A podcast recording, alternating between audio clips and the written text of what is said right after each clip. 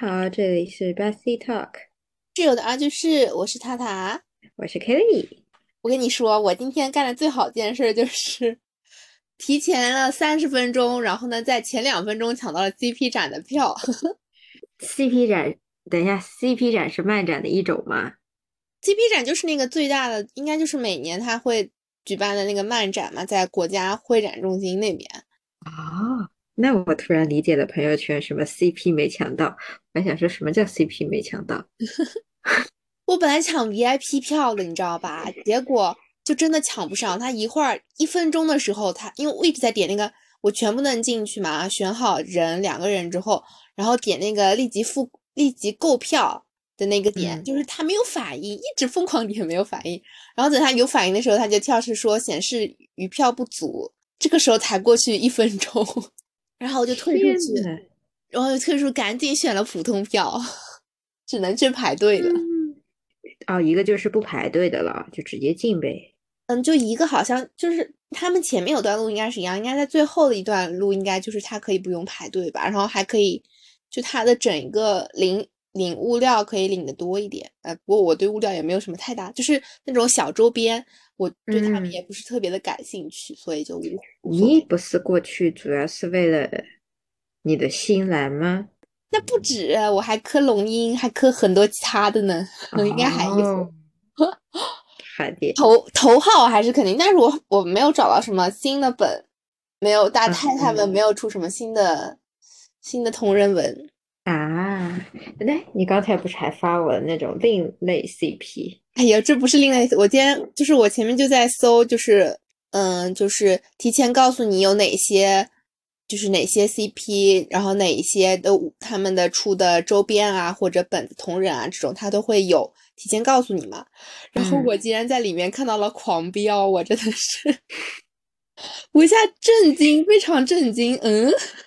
狂飙我磕那个高启强和高启，就他弟弟高启高盛，启盛，就他，对，他俩就是互相折磨、互相爱的疯狂。哦，天呐，比人比他和比高启强和大嫂还要好磕。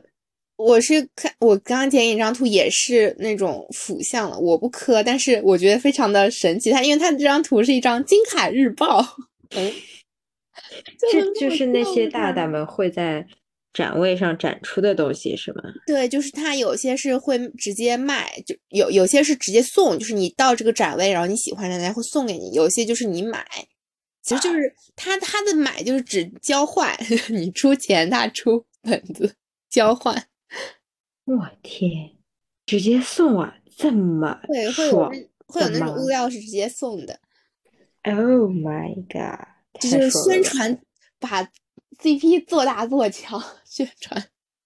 嗯嗯，我发现我可能是朋友圈，我现在看到我就朋友圈里好几个都是说没有抢到嘛，然后嗯我就跟他说，跟他们说我抢到了，我抢到了，我怕是不是要被人家打。人家只能眼巴巴的哦，恭喜你啊！内心他怎么抢到的？非常嘚瑟。但他这是第一波，应该也还好，应该后面还会有的。嗯，那你就是就是假期的倒数第二天了。对，五月二号那天去，嗯，哎，五月三号他竟然说那天有工藤新一的生日会，就工藤新一是五月四号生日嘛，就是提前庆祝生日，我呆了，真的是。对哇哇，我快就去领点了。领领点小周边回来。对，我我就去第一天，嗯，哎，那他这个是停了好久了吧？我感觉，对啊，疫情都没开嘛，嗯，我感觉上一次你跟我聊这个好久之前。因为我上次去是在我大一的时候去的，不对，是大要进大学的那一年去的，跟我妹妹一起去的。后面就是真的？久的嘞。对啊，后面大大一下不就封了嘛？嗯，然后能去的时候，那个时候不是四六级都是会撞上一起的，好像我记得。然后反正嗯就都没去。那是该去。我今天还看到我朋友圈有个同学晒出来什么什么展，叫什么？这能播吗？情趣用品展。这是啥？不知道，我今天看到他在里面，他还是什么专业人士的一个牌子，我不知道艾他有没有蕾丝不知道，我不知道他在哪实习，很奇妙。这种应该是有那种专门的检测的，就是测评的吧？可能是你知道提呀，唉，不知道他。我还看到，就是现在不是还昨天应该就是出那个《罗密欧与朱丽叶》嘛，那个音乐剧，嗯，就大家我我我看朋友也也都在抢票，没抢到，抢不到的，陪跑。嗯，抢不到的。还有就是那个《罗密欧与朱丽叶》，你抢到的那个位置，除非就是像你那个就老喜欢音乐剧的朋友戴着望远镜去看，不然嗯对于我们这种人来说，就是观感不好。我我也还好，他们我就跟我跟他们坐一排桑，我也他们戴着望远镜，我就不戴。嗯，觉得我就觉得我会觉得太远了，没啥意思。主要是这种东西吧，它确实是大师，那就应该要坐近一点，但近了买不及。我读我跟你说我坐近了嘛，那天我不是去看那个音乐会嘛，嗯，坐一排十座，哟，你没被 耳朵还好吗？蛮好。它是那个钢琴曲啊，各种就是还有那个小提琴这种演，就是那种，呃，完了，让我去拿一下那张单子。作为一个不常听的人，这种不太记得住。啊，就是就是那个什么莫扎特、贝多芬、海顿、柴可夫斯基、嗯，巴伯、老约翰，这叫什么？施特劳斯，还有嗯，这反正就这这这这这这这几个，都他都有那种演奏片段嘛，嗯，我觉得蛮好玩的。好听吗？呃，不是会困吗？不会困，不会困。那个他就是嗯取名叫幽默嘛，就晚高峰音乐会幽默，就是他教你在什么时候可以鼓掌。啊，那还，我就怕听吧听吧，真的就听成那个那个叫什么第九号交响曲，就突然咚一下那个，不知道，反正反正那个蛮好玩的，就是他有的时候会故意，因为他会停在那边，感觉好像他还没有结束，其实他已经结束了，或者说他就是故意停在那边，其实还没有结束，只是停了一下，然后让你嗯引导你要拍手。好的，哎，那还蛮好，就是适合没怎么听过音乐剧，呃嗯，不不音乐会的，对，蛮不错的。哎，言归正传，咱们今天聊的是《忠犬八公》。嗯，这是一场下班后的电影，对，下班后的电影，两个人终于约了一趟。嗯，感觉好久了，电影也是几年没看了。那倒不至于，电影几年没看，就是我是几年没看，你你你看过那个呀？叫什么？就那个上海话那部片子对不啦？对，哎，那部那部你也没看啊？没看呀。哦，那你是蛮久了。对啊，我是很久没看了呀。后来我都是在那个叫什么，不是爱奇艺，它 VIP 有放嘛，叫什么《嗯，爱情神话》是吧？对的，呃后来网上看的，没到线下。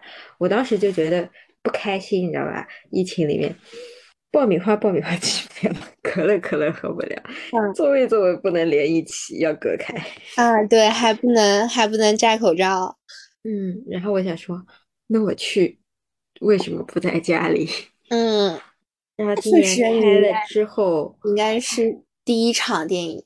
对，开了之后，其实春节档我有在看，但是春节档上了那个什么《流浪地球二》《满嗯江嗯红》这些，就是还有一些嘛，就是比如说熊 熊大熊二的电影，然后喜羊羊、小猪佩奇的电影，就嗯类似这种，就是它两极分化，一种是过年的大过年的，我不太想再接受爱国教育。嗯，然后他的爱国教育还都是那种比较压抑的。我现在觉得我，我现在看到有一个演员，我是不想去看他的电影的，不会是吴京吧？不会吧？不会吧？不是易烊千玺，啊，他的所有角色都是那种压抑、内心很压抑、很怎么样的角色，我觉得看的好好负能量，带给我负能量。是吧？就我感觉我也没没有特别看他的，就是有送我一朵小红花，我们好久之前看的了，嗯，后面好像就没有怎么看过嘛。后面就没怎么看过。然后剩下的那些春节档，就动画片大电影吧，实在是和我的年龄不太相符。这次我们本来就是选想选一部家庭片嘛，然后嗯，对啦，主要是你负下班之后也不想再接收点负能量。我我主要是不太想不太想动脑子的。嗯，而且正好是最近的片子，我感觉就除开家庭片，就是爱情片，我觉得还蛮好看的，嗯，就老少皆宜，又不会压抑。对，而且这个故事我们都知道看过。忠犬八公其实我我一直以为他说这不是翻拍嘛，我一直我老觉得忠犬八公之前也有一部中国版的电影，嗯没有，之前都是日版、英版、美版，好像。啊，反正我总感觉好像，因为我脑海中他们是条那种军犬，也是就是那种以以狗为就是主角的，然后也很感人的。我总感觉我看过一部，嗯那我不晓得了，不记你啥时候看的。不晓得忘了。我是就很明显的记得，以前第一个看的应该是日版的，因为日本人拍的那个老西那个画风就很日系。嗯然后呢，后来看日本那一版就是柴犬，嗯嗯，然后是什么美版的美版的忠犬八公，我已经快忘了美版的忠犬八公是什么狗来着？打狗。好像，哎，美版的忠犬八公是啥狗呀？美国特色是什么狗啊？美国，我就记得它不是用的美国特色的狗，你知道吧？我先搜一下啊，美版中犬八公。嗯，因为日本是柴犬秋田。啊，秋田不也是日本的吗？对啊，我怎么我感觉感觉怎么应该日本用秋田，日本好像是对吧？对吧？对吧？反正我就记，我就印象特别深刻，是日本用了他们的秋田，嗯呃，不不，柴犬，嗯，柴犬吧。然后后来他，对呀，我搜到了八公著名的，就是日本著名秋田犬。秋田啊，那嗯那美国也用的是秋田，嗯，就是一九八七年改编成电影《忠犬八公物语》，改编成电影《忠犬八公的故事》。啊，应那就应该是秋田了。所以说最早是日本的喽。对呀。嗯然后我当时是在，也就是在小红书上刷到他嘛，嗯他当时的宣传点就是，呃为什么要用秋田，嗯，要用中华田园犬小土狗？对啊，就是展现中国土土土狗的魅力。对，然后呢，然后呢，一开始我觉得这个很搞笑，这个言论，对吧？嗯嗯，我当时想的是，土狗除了叫的响，还会干嘛？土狗很帅，你不觉得吗？就是然后后来我再点进去那个视频号，嗯，他放了那只咪咪小的土狗，就是被你说像假的，嗯，对，我一开始看到那一幕的时候，我真的觉得它是有点像那种做的很好的动画，就是它的动画效果做的特别好，但是是不是假的？结果原来是真的。嗯，所以我就完全被那个，就是它那小狗眼睛不是巨可爱吗？对，滴溜滴溜的那种。然后亮晶晶，然后就盯着你看，然后真嗯像洋娃娃一样，我觉得一定要去看，我就冲着这狗的颜值，我也得去看。然后再加上这个这个故事本身很简很熟悉，你就不费脑，嗯觉得肯定能看懂，就去嗯，看了。事实证明，狗很帅，也很感人，狗出来确实很可爱。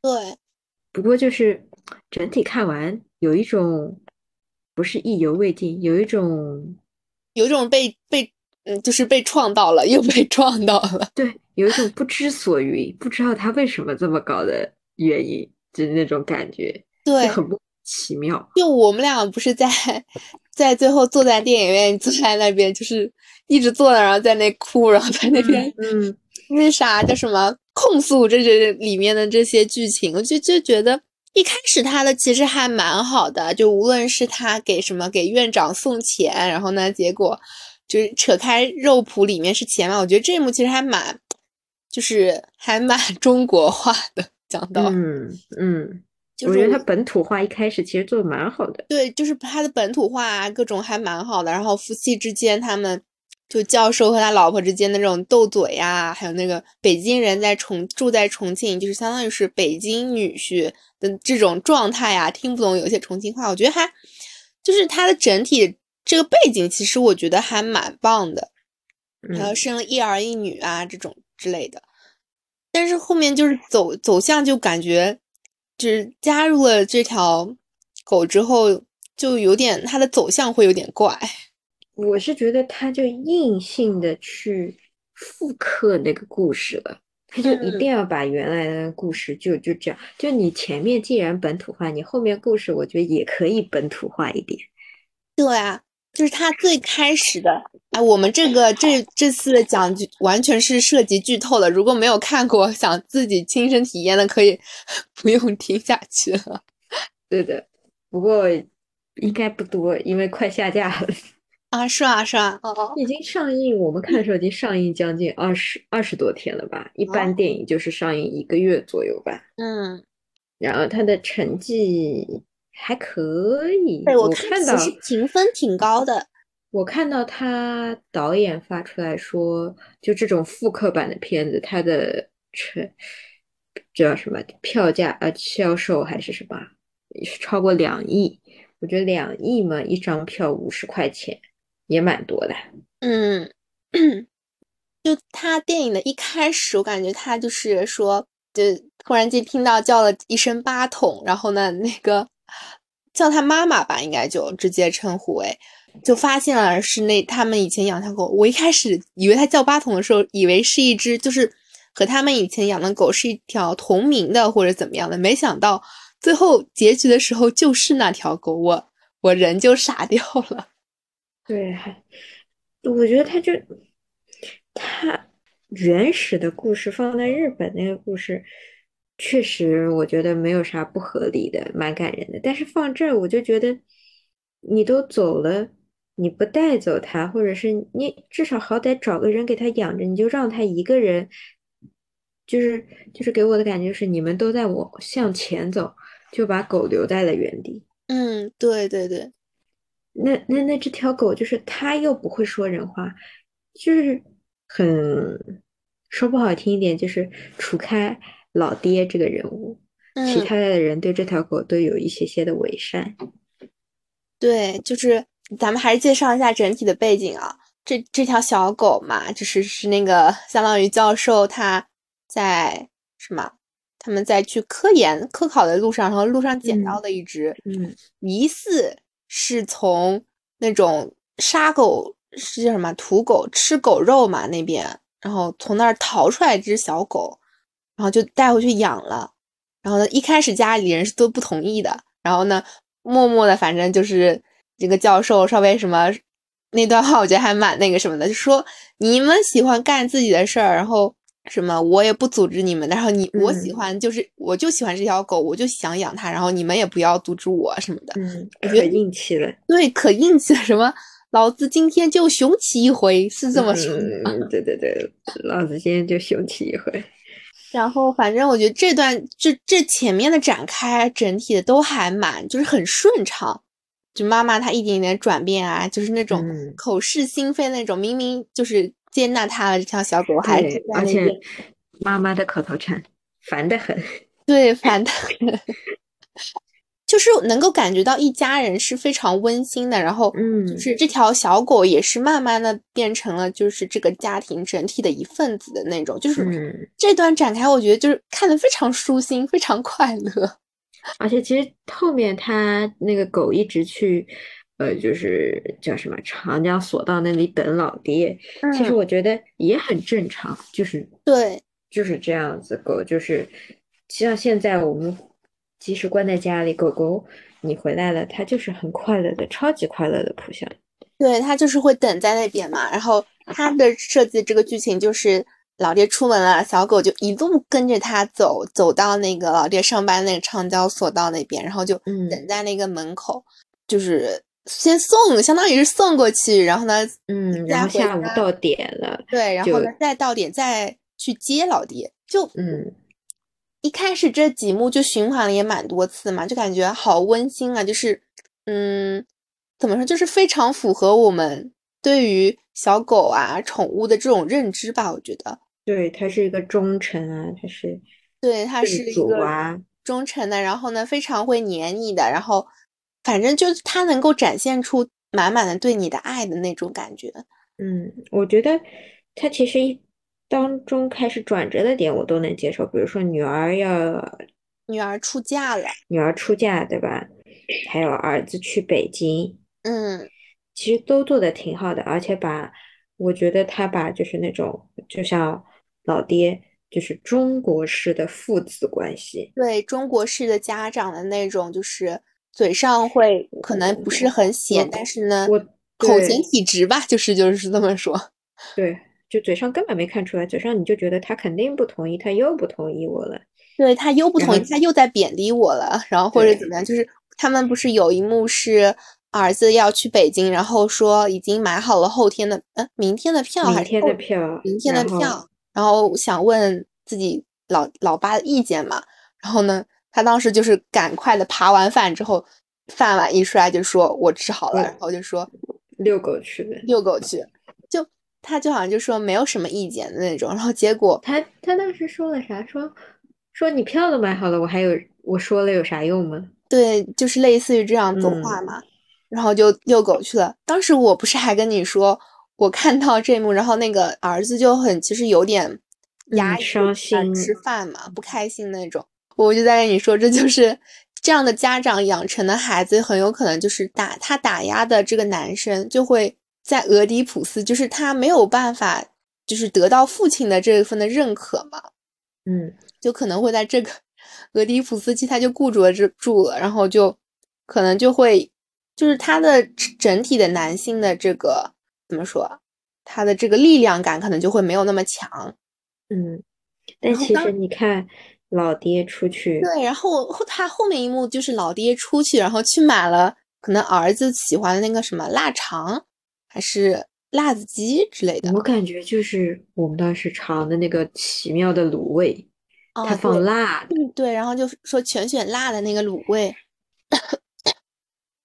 那其实我就感觉说，其实就是我一开始有点先入为主了嘛。就其实这个老爹还是蛮不错的，儿子肯定嗯，虽然嗯可能会感觉到有点委屈，但是他也能够体会到其实后面也理解了，他不是后来回来的时候，就回来参加老爹葬礼的时候，跟那条狗狗说，那天父亲一定来送他的，对不对？对对，就那那段真的还蛮感人的，而且就是最后就是相当于是一家人，我感觉他其实讲的是一家人的离别吧，就他是对，他其实我感觉啊，他讲的就是一家人的分开和这条狗的永不离弃。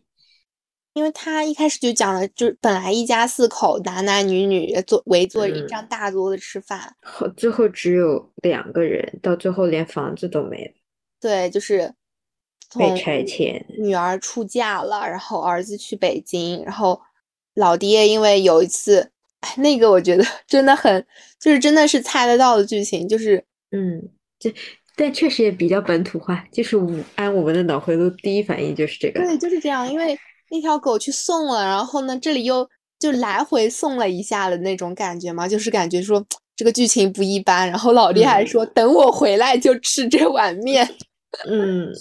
这就是就典非常典型的就是回不来的剧情嘛。嗯，然后再加上就突然就是又在船上，对又又是一个人坐在后面去考察，那这个再加上药又掉了，就很嗯经典的剧情。是的，是的。然后第一次哭的那个，就是跟那个妈妈她在那边吃那碗剩下那碗菜，因为老爹说回来吃剩下那两片肉的时候，就拌一那个面一起吃的时候，嗯，就他那个演员落泪的时候，我感觉我的眼睛就是直接就真的一滴眼泪掉下来的那种，嗯，就非常能够情感到位。对对，非常到位情感。我其实第一次哭应该是在，就是八筒去给儿子跑到火车站那里。哦，那时候就是那个时候，我是有，就是眼泪还没有完全掉下那种感觉，就是有感动，但是还就送的那送的那个时候就就是感觉恰到好处吧，就是真的能赶上，然后正好送到了，然后大家都在那边挥手啊，然后跟八筒叫啊，就是跟他说再见，相当于说再见啊这样类似的话的时候，就感觉就是很符合我心里的预期吧，就是嗯。那后续我觉得就是从老爹开始之后那个走向，我觉得就是他突然把这一家人的原来在我心目中都是一个很好的人物形象突然给打破了。对，就相当于我觉得那那一幕之后，相当于一个整体的，也是剧情的开展的后半段，也是我对他感觉到很怪异，就是我的整体的这个会感觉他非常的。走向就开始 朝奇怪的路线发展的那种，嗯，我觉得它崩就崩在从开始要拆迁开始，嗯，就是狗狗没有人告诉他走了，我觉得就是不管任何人，包括他那个棒棒和卖卖报亭的那些，那些有可能一开始不知道，但作为家人，就是好像真正爱八筒的人没了。嗯，就是他们的第一考虑都是因为我要拆迁了，那我母亲就跟着儿子走了。对，然后，然后就把狗顺理成章的就留给女儿。女儿是关心这条狗，但是她的关心仅仅在于，如果你听话，我很喜欢你。对，因为我觉得他其实想表达的是八筒，因为他在家里一个人待着嘛，就所以就拆家了。因为他想出，但是我我一直觉得这里有个 bug，你都不跟他，他确实到了一个新的环境，嗯，你到了一个新的环境，你都不给他培训一下，然后你就觉得他拆家或者觉得他调皮，那你到一个新的环境，你都要适应一些吧，而且你是会讲人话的，可以沟通，他怎么沟通？是呀，他就是去教导他，跟他说你现在应该我是你，就是跟他说老爹，嗯，就是给他培养一个。重新认一个主人这样子，嗯，也会去缓解他一直去往老爹的方向走，所以他就是一直是延续那个去从去去长江索道，无论从哪个家，然后都会奔向那个长江索道，一直等在那边嘛。对，然后后续女儿他们就觉得麻烦了之后，就顺理成章的就也很奇妙，就就把狗给到了一个乡下人家。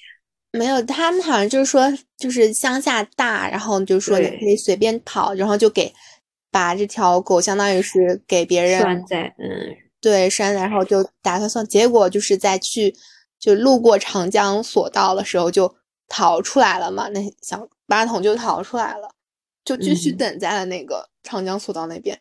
就是对，而且他奔回的是就是拆迁掉的破房子。嗯，对。就从，就反正就从后面大部分他一直在重复，就是一直跑向那个车站。就我我觉得他就是为什么没有人告？就是虽然它是条狗，但是你可以跟他慢慢的让它接受，因为狗换主人这其实也是一件比较常见的事情呀。嗯。不是说很不可理解，因为有些狗可能确实是。那你像现在有些狗还去上学校呢，它怎么认老师呢？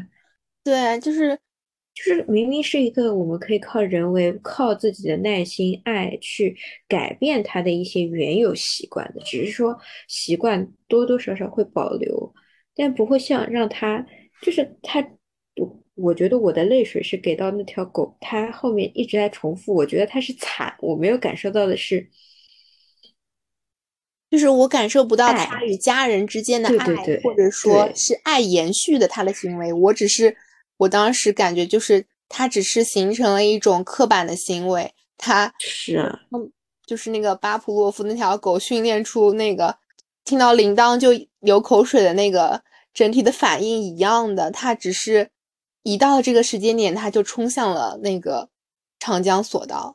它没有人。给它消退的这样一个行为，它就一直跑到那边，然后只能去留恋以前的那些，嗯，教授给他一个小玩偶，一个铃铛，一个什么，反正就是他一直留恋在过去。但是人们都已经走向了，走向了新的生活。女儿结婚，他们一家人，儿子把母亲接到了北京。他们房东不让养狗，所以呢，就狗就顺理成章的就没有带走。就我觉得就很就是噎住的那种。对啊，就反正后续，我觉得我的眼泪是给到那条狗，就是属于不知道真实原因下他的那种忠诚，以及最后我觉得最恐就最感人也叫最恐怖的一点，就是他坚持了十年。带回那个报纸，对，带回的那个报纸，然后他就最后不是说他们他那个就返场到了第一幕就见到那个狗，然后那个报亭的老板就说你们的老房子还没有拆完，然后你可你们可以去看看，然后狗就带着他们去看了原来的房子，原来的地方，然后他就倒倒在了哪，嗯，就我我看到那个我真的是又又想说，就是他。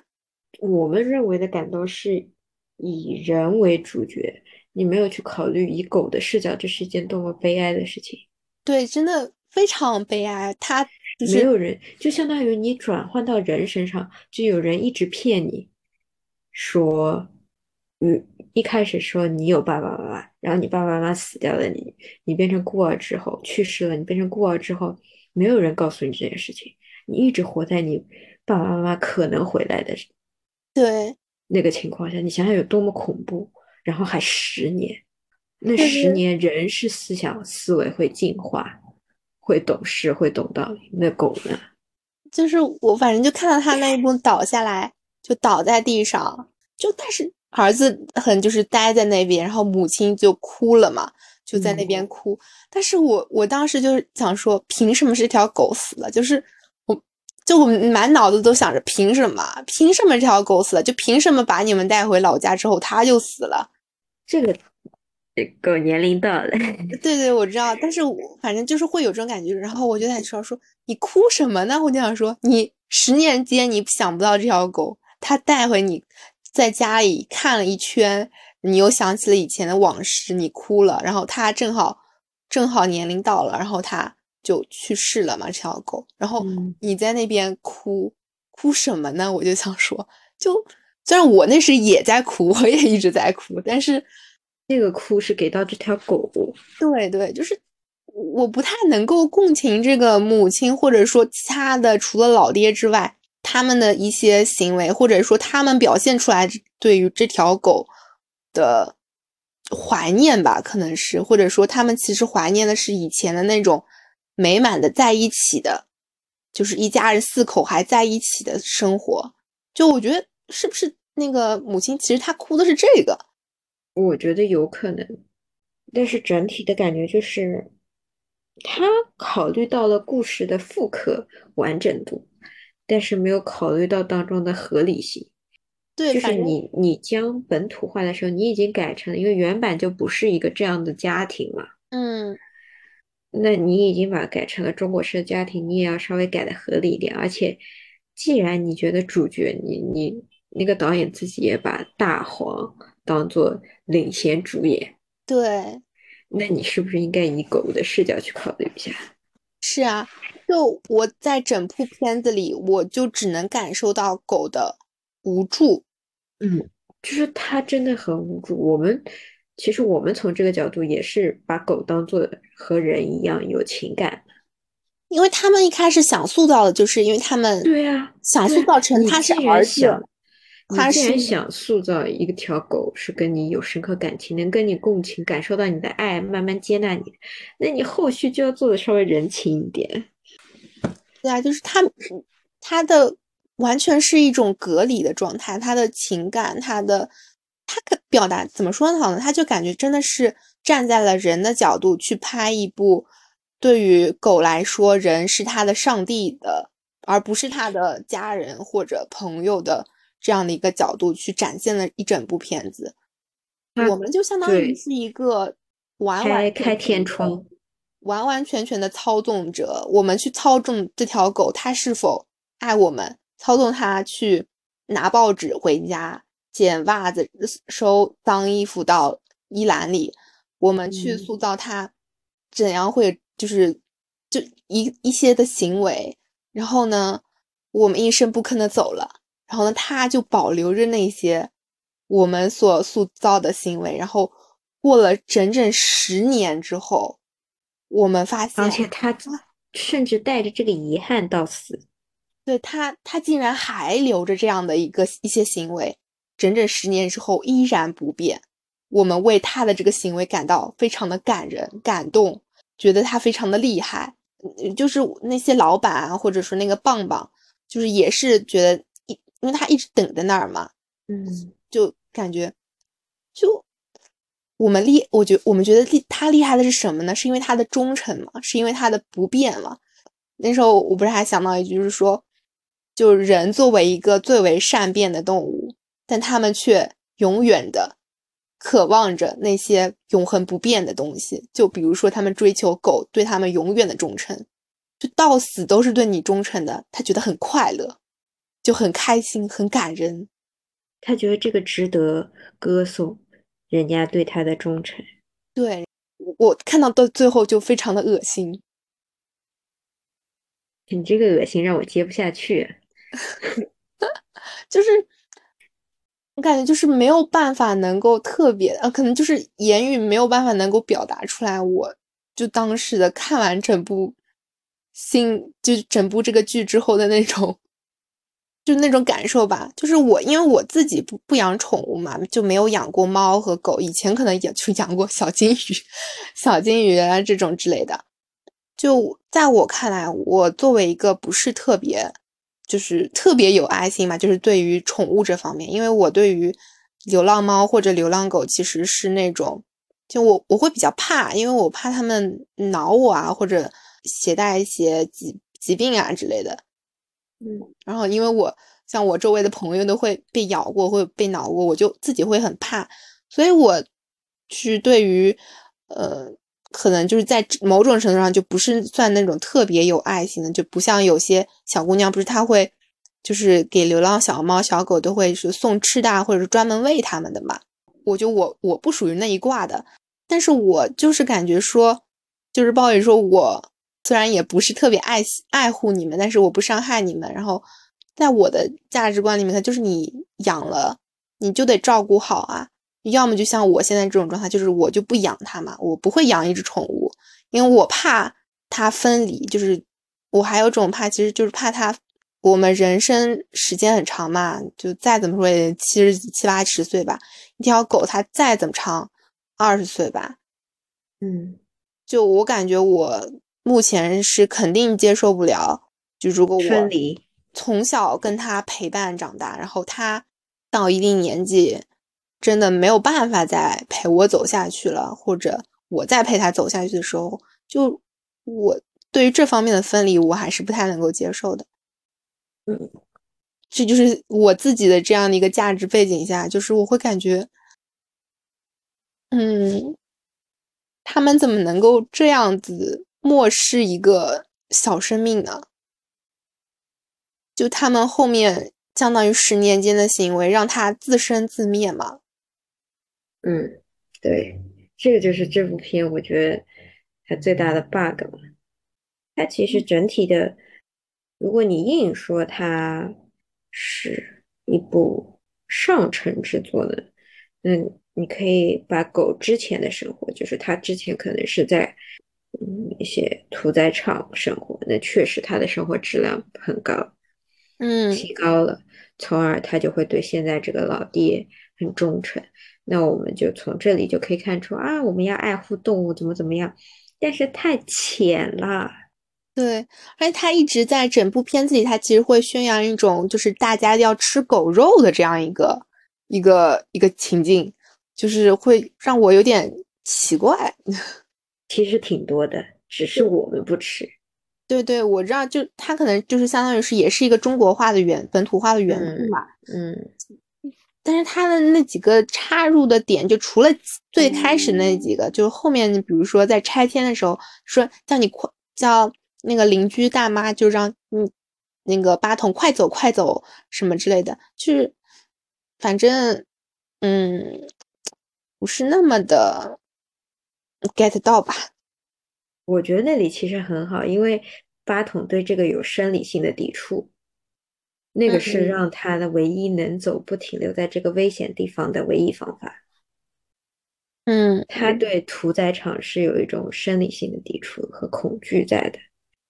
那你只有提及到这几个字的时候，他可能才会离开这个地方，不然他就是在拆的时候就可能进去。那时候拆的时候进去，有可能倒下的时候他早死了。嗯，晓得呀。哦，然后我还想到，就是最后结尾的时候，不是他放那个最后那个开始放背景音乐，然后他会开始说，就是没有在整部片子里没有任何的虐待动物啊，动物虐待，然后什么这，然后演小狗的也是，嗯，本来是流浪狗，然后签了那个领养协议啊，什么什么之类的，开始它就变成了介绍现实中的那些生活嘛，嗯。你你不是说跟我说他这部片子拍了十年还是什么？没有没有没有，他等那只小狗长大，那小狗长大嘛就几个月呀。哦，对，那只最可爱的小狗长成就是后来青年的那只狗。嗯，我我一直我满脑子你跟我说等小狗长大，我想说等小狗长大，那他这部片子拍了十年呢，真的是用心，老狗老狗用心的，对。然后我还想到，因为他最后不是有一幕是拍了很多很多条狗一起一张合照嘛？嗯，就在影片里面，其实它不只是一条狗，就展现了整体的它这条打桶一生嘛。就它有好多好多条狗，那我就就觉得说，人其实分不清，或者起码我这个观众我分不清，分不清是？就分不清他们其实是不一样的。对，有替身嘛？就所以这个现实中的展开，就会让我觉得我其实啊，你是觉得又不真忠诚是吧？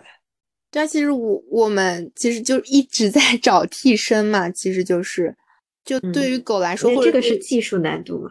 对，我知道，但我就正好想到嘛，就是会觉得说，我其实看的就就算就是后面才知道他是有替身嘛，就是或者说你告诉我他是有替身，我也认不出来哪一条是哪一条。他们到底就是谁是谁呀？就这种你知道吧？就我有感觉，就是不是同 种族的爱之间的可悲之处。就起码对于我这种人，就可能认不太清。当然，我觉得那种很很爱的那种主人啊，真正的主人可能就是一会一下就能认清楚，明明一同一种品种，可能就是可能从生活的一些小动作啊，或者说长相上面，就是能认出哪一条是自己家的小狗嘛。嗯。但我觉得他这边影片，他的最初目的其实做到了，把中华田园犬推出来。嗯，然后呢，它的整体就是，它其实也让我们关注到，有那么多个替身才能完成一整个，就是电影当中的主角。其实也就是告诉我们，不管他是年轻的、长得好看的、长得不好看的、年迈的，或者是有一些。呃，被流浪过的所有的狗都值得我们去关心它，它的初衷达到了，对对，但它的合理化程度还可以再考虑。嗯，反正就是，如果让我打分，我的泪水全部贡献给小狗，对，全部都给小狗，然后它可能就是一个六到七分吧，及格的作品。对，就是确实很奇说。就是如果真的不去想那些七七八八的东西，我觉得确实它真的很催泪，就相当于是从后面就是一直会有想让我哭，也一直在哭的点嘛。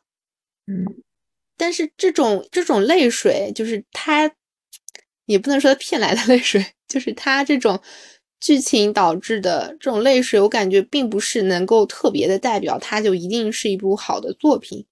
嗯，对。但这个整个故事确实是我以后如果再翻拍，依旧会选择去看的故事。嗯，对，就毕竟宠物和人的这样一个或者不能说宠物吧，就是你叫什么？它不是有种更好的说法叫什么？毛孩子，对吧？就毛孩子和人之间的这种亲情，永远是继爱情啊、真实的亲情、友情之之后的另外一种情感。嗯，好的。这其实也是我们第一次讨论电影吧？嗯，对。嗯，上次是我一个人讨论的。对，第一次讨论电影。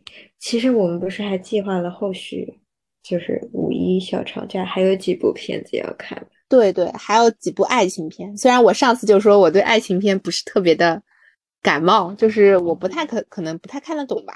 虽然也是在哭，但是我可能并不太能够真正的感同身受。缺乏实战经验。对，我觉得就是缺乏实战经验，就像宠物也是一样，就是。没有真正养过狗或者养过猫或者其他小动物的人，可能没有办法真正的去理解，就是宠物与人之间的这种关系。嗯，而且那后面那部爱情片正好也是，其实相当于我的青春小说吧，是吗？它的终结篇。嗯，也就是必须得去瞅一眼的程度。是的，是的，大家也可以期待我们的电影特辑。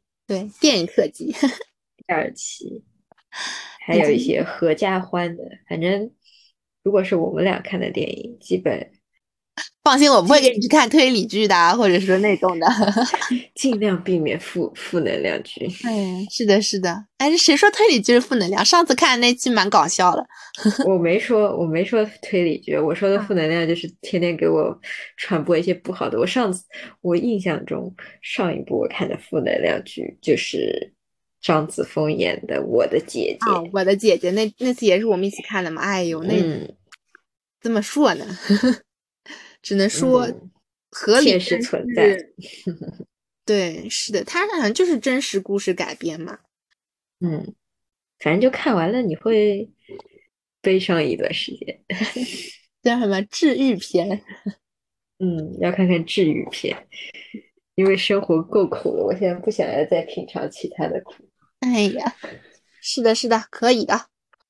那差不多，今天就到这儿了。嗯，拜拜，拜拜。